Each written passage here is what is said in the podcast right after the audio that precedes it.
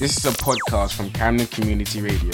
For more information and to volunteer, email info at ccradio.org. Hello, my name is Aysen Soyer, a family law solicitor at Wilson Solicitors in Tottenham, where I cover all areas of family law, including matrimonial settlements, divorce, injunctions, and all types of children matters generally, including surrogacy and child abduction.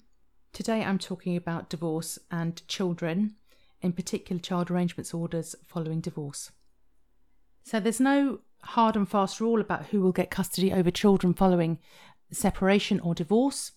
Custody is a very old fashioned term. Now the court likes to talk about child arrangements and living with orders, and children spend time with each of their parents as opposed to items which were known as contact previously or access.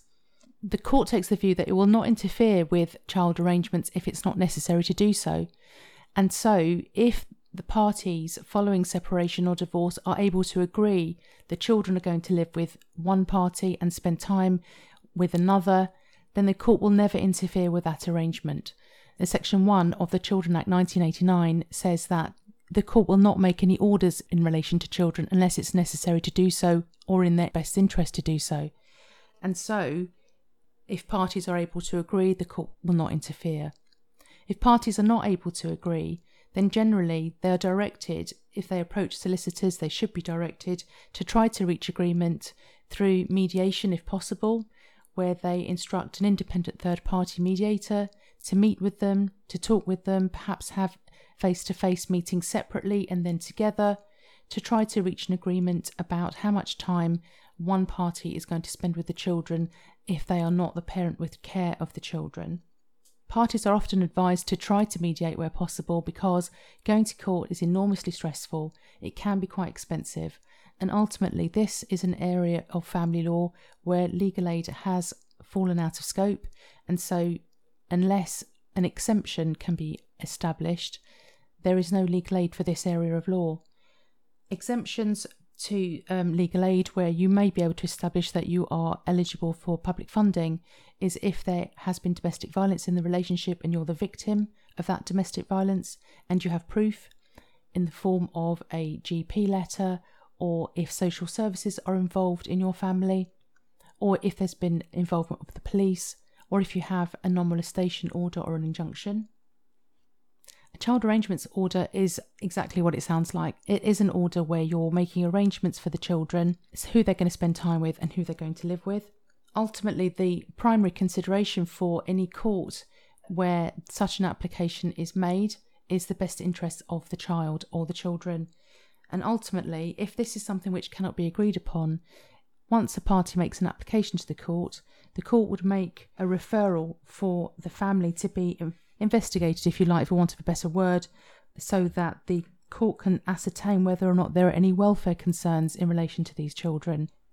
If an application is made at court for a child arrangements order, the court would issue the case, which means that they would give it a case number and they would notify you. So uh, each party would get notice of proceedings. The court would then make inquiries of CAFCASS, which is a children and family court advisory and support service.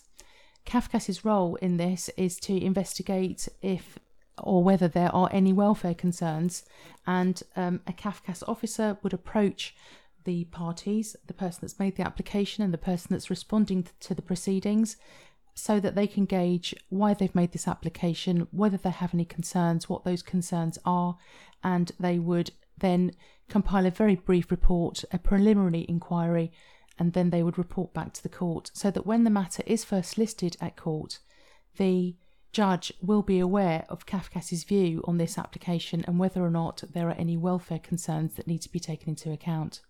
When that hearing takes place, it's known as a case management hearing.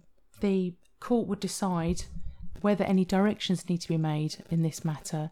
Would the parties benefit from any further mediation? Do any further investigations need to be made in relation to the parties' health? Is there any reason why there should be any kind of assessment of the parents in terms of their parenting or their health generally? And those directions would be fulfilled before the matter returns to court, where at any stage, if the parties are able to reach an agreement, the court would make an order along the lines of the agreement if it's in the best interest of the children to do so. If it's not possible for the parties to reach an agreement, the court would list the matter for a final hearing where the judge would hear oral evidence from both parties and then a decision would be made as to whether or not the application for child arrangements should be made. And the application is usually for something like spending time with, it can be for a specific issue, to deal with something such as education what kind of education should a child have, what kind of religious upbringing should they have. It could be about relocation, namely, could one of the parties relocate to another country with the children? The process takes about nine months, six to nine months, and unless public funding is available for it, and you fall within the exemption to whether or not legal aid uh, applies to your case, then I would suggest that an appointment is made with a solicitor to work out what their hourly rate is and if they're able to offer to do this work for you on a fixed fee basis. Of course, always bearing in mind that these cases are all different and it might be that a fixed fee will not always apply. So, the process I've just described is known as private law children proceedings, where parties are in dispute as to what's to happen with children. The other types of children law proceedings are public law, where the local authority or the state has concerns about the care a child is receiving, such that they are contemplating removal of that child from the care of their parents and placing them elsewhere.